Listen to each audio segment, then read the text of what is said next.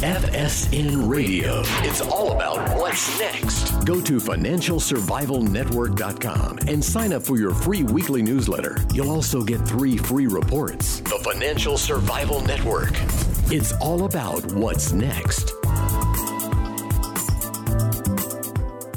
Welcome. You are listening to the Financial Survival Network. I'm Kerry Lutz, and today is 8 19 20. So, you've heard this uh, story before. We're having it back on again. Uh, you need to go to wealthygardener.com and take a look. Uh, there's a book that uh, you probably should purchase.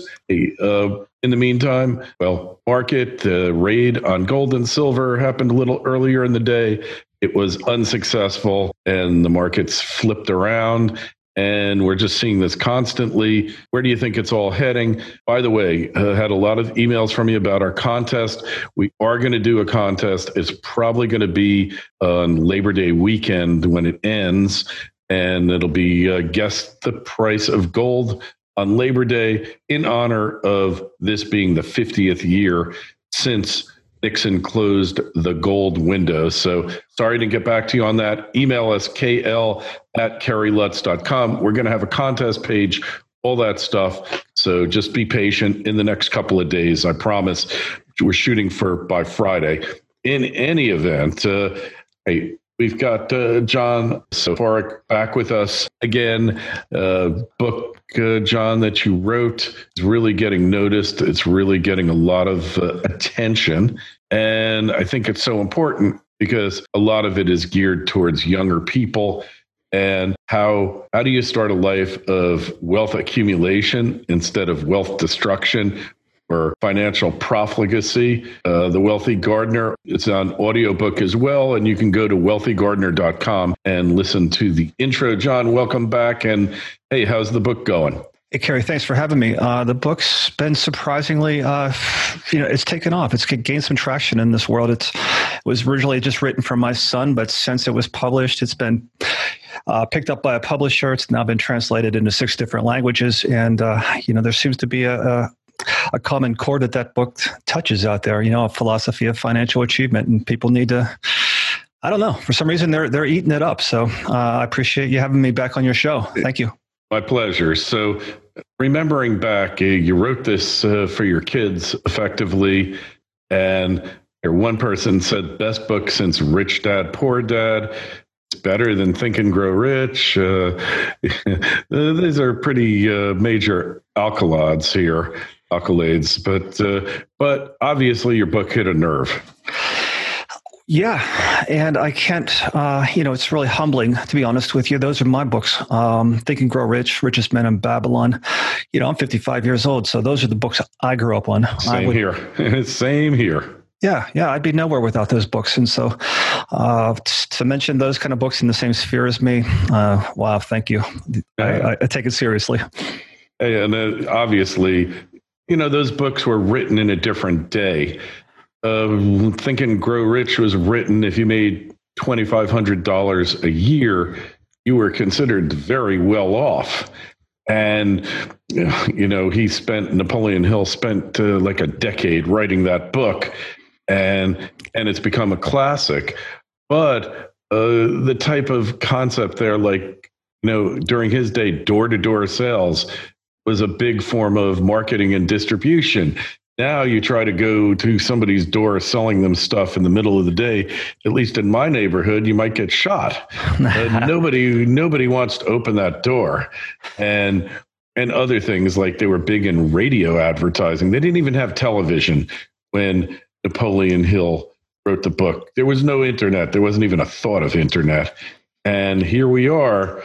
We're in the 21st century We've got all these different outlets. There's so much. You know, when I started podcasting, John, nearly 10 years ago, there was very few people doing it. Now there's millions of people around the world podcasting. I don't get as many plays as I used to, but my fans are ever more dedicated and and the community members are more into the show than ever before. I think I do a much better job. Uh, so maybe well, it's time to update uh, these books. Well, you know what? I think so. I, the means of the means of wealth will change, but Napoleon Hill's principles don't. you know the principles of wealth don't change. They're timeless. And if you get it right they work throughout history. They'll work in the future. And maybe they'll be saying that about us someday. Boy we're dragging our knuckles on the ground too. Look at what we used to do compared to god knows where it'll be 20 years from now. But the principles that's what it's about to me. It's about the philosophy of success. And that's what i wanted my son to know and and those principles the philosophy doesn't change but unfortunately or fortunately for us language changes attention, focus, uh, what people are thinking about, how you actually uh, go about doing things. That changes. So it's one thing to give a theoretical book outlook and taken taken that way. Books like Think and Grow Rich, Richest Man in Babylon, Acres of Diamonds, I think, was another book we all uh, know, knew and love. Absolutely, George Clason, love it. Temple yeah. University, sure.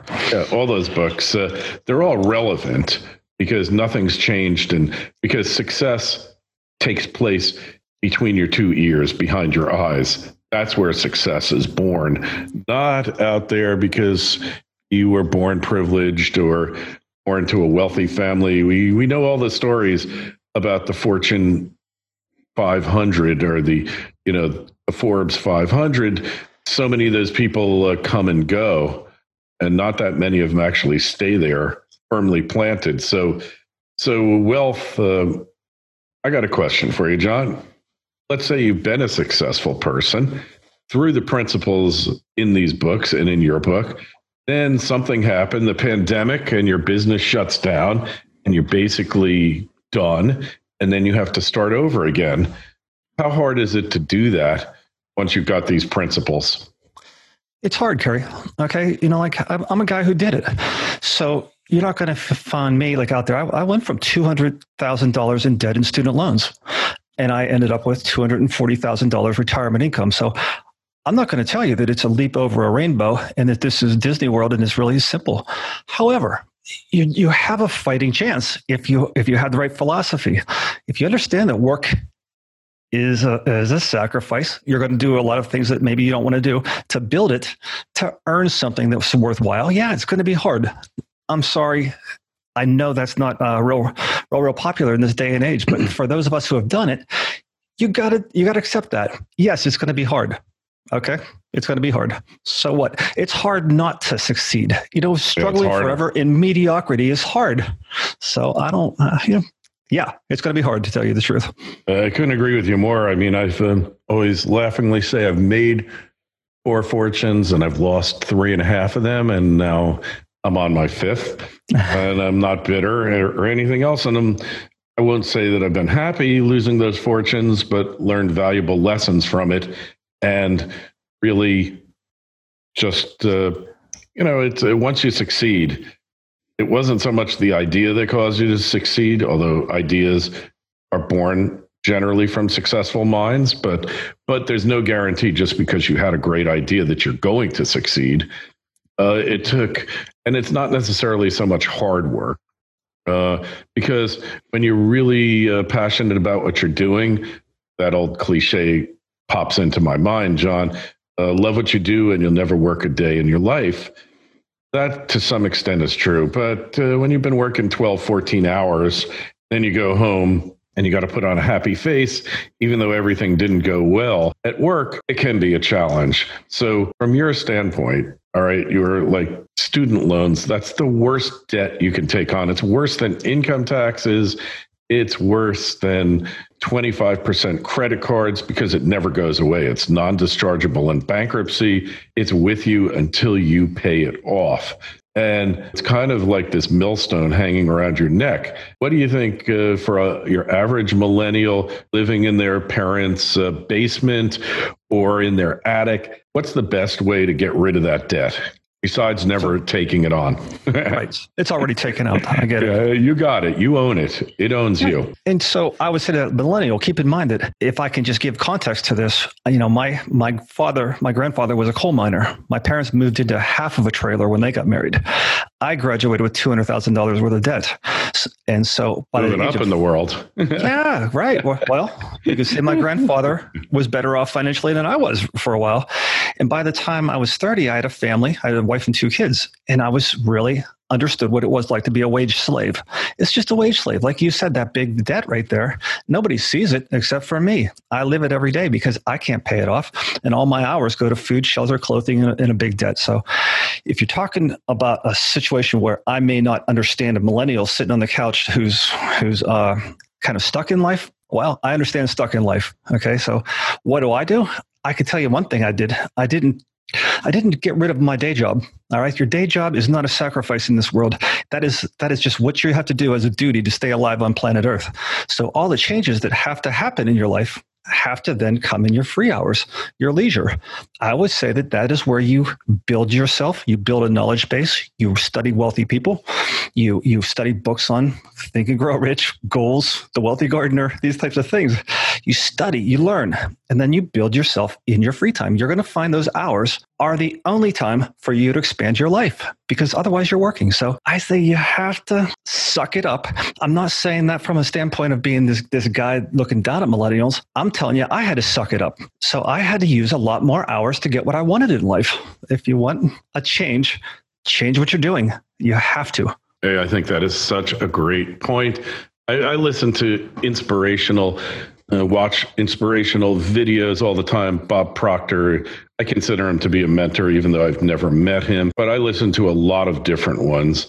And the tendency is to listen to them a lot more when you're feeling down than when you're feeling up. And when you're feeling up is really the best time to listen to them because then you can get the most out of it. But listening to this stuff, and law of attraction and all this, people tend to think, you know, law of attraction is just easy way. You just think nice things, good things, do a little visualization, and before you know it, you'll uh, you'll be driving the Bentley and uh, basking in your swimming pool with a drink, a little umbrella in it. But nothing could be further from the truth, right? FSN Radio. It's all about what's next. With multi million ounce potential at its Yellowknife District project, Goldterra is a company on the move. You'll find them at goldterracorp.com, and their ticker on the OTC is TRXXF. On the TSX, it's YGT. The management team is headed up by near legend Gerald Panneton of Detour Gold fame, who's convinced that Yellowknife's potential is far greater than its current 735,000 ounce resource. The mine benefits from great infrastructure. Employees can pick up breakfast at Tim Hortons on the way to work. And there's multiple high grade discoveries, putting Goldterra on track to reestablishing Yellowknife as one of the premier gold mining districts in Canada. And that should do wonders for the stock price as well. So head on over to goldterracorp.com and sign up for their notifications now. The Financial Survival Network. It's all about what's next yeah, they forget about something called execution. And I think it's on both sides of the line, though. If you talk about the wealth law of attraction, or you talk about just dogged determination. You're talking about Eastern philosophy and Western philosophy, and it doesn't have to be one or the other. That's my argument. You don't have to. You don't have to be completely law of attraction, sitting on a couch waiting for checks to come to you, thinking about a Bentley. You also have to work. The guy who thought they're working, well, that was my grandfather. Okay, he worked his tail off 60 hours a week in a coal mine. That didn't really get him too well either. He didn't use his mind enough, maybe at that time. So there is a combination why why do we always have to be exclusively one way or the other? Why can't we use our mind and our body? You know, the saying being that God will give every bird its food, but he won't throw it in the nest we have to do something about it. And so that's what I say. Hey, and I couldn't agree with you more. Although I bet you your grandfather in the coal mine used his mind a lot more than you think, but it was mainly to stay alive and not to get blown up or or wind up in a mine collapse or something. It you know, Kerry, I, I appreciate you saying that. I agree. I agree. And I appreciate you saying that. You're absolutely right. I don't mean to say it callously because he chose a profession to take care of his family. And so while he's doing that, that was quite the sacrifice, wasn't it? It wasn't mindless. He had a family to take care of. And while he died penniless, you know, they did eat during his lifetime while yeah. he was down there working. Yeah. Hey, and, uh, and, I've always been involved in what I would call mind labor. I've never been involved in physical labor. And I feel like at this point, I wish I had been involved more. I, I am pretty handy around the house because my father was a builder. And I just always had this knack for computers, electronics, putting stuff together, building studios. but I never like I would like to have known how to build a house, how to finish off a room, you know, put up the studs and uh, two by fours, whatever, and uh, and do the uh, do the drywalling. I would have really liked to have done it. Now at this point, there's no point doing it. Really, I could do it, but I'm thinking though, you might laugh at me, and I don't need to do this, but I'm thinking of going to school, learn how to repair EVs, electric vehicles. Uh, I've always loved electronics. I've had a knack with it. Like I knew how to hook up phone systems like almost intuitively, John.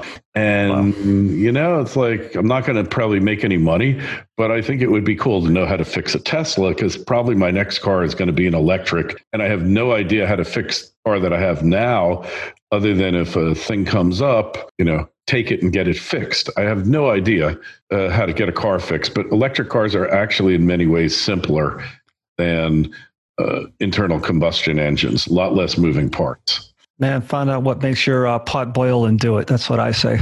There's inclinations in all of us. Why not? I mean, I certainly don't. I buy a car so I don't have to fix it.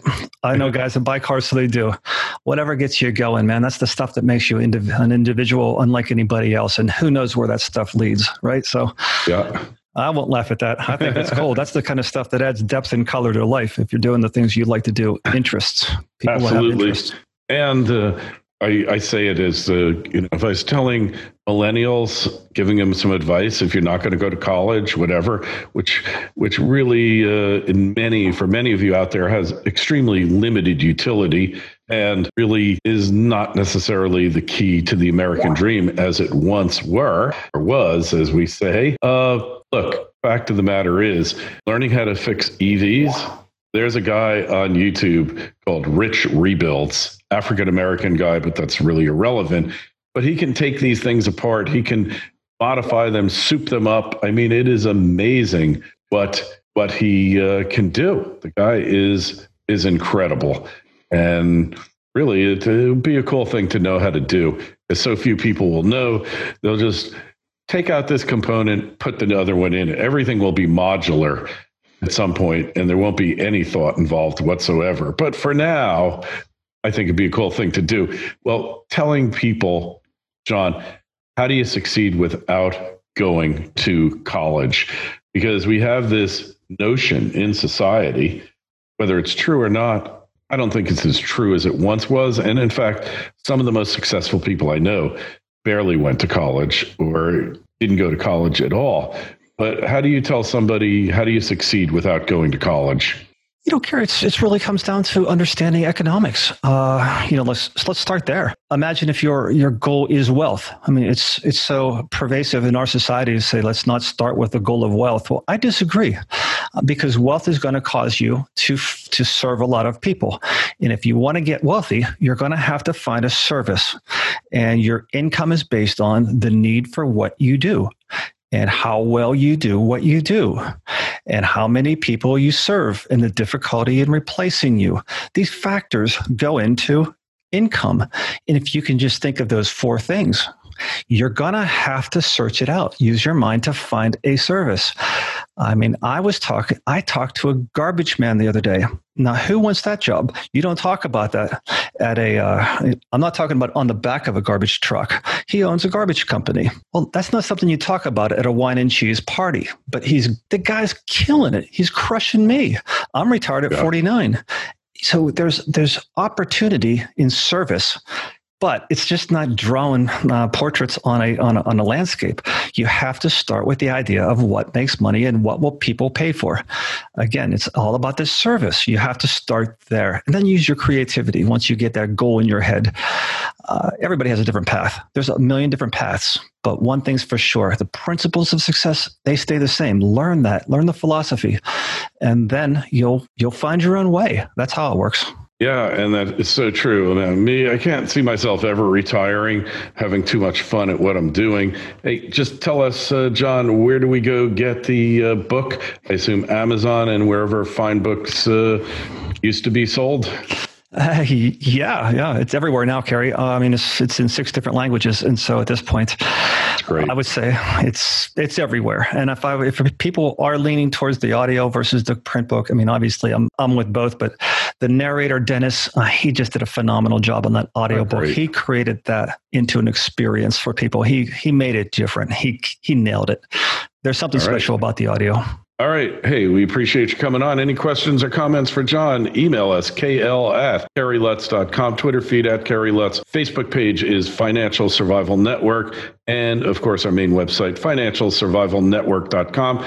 John, great to talk to you. Touch base. You be well and great luck on the book. And we'll look forward to your next one. Thank you, Kerry. Appreciate you having me. FSN Radio. It's all about what's next. Go to financialsurvivalnetwork.com and sign up for your free weekly newsletter. You'll also get three free reports. The Financial Survival Network. It's all about what's next.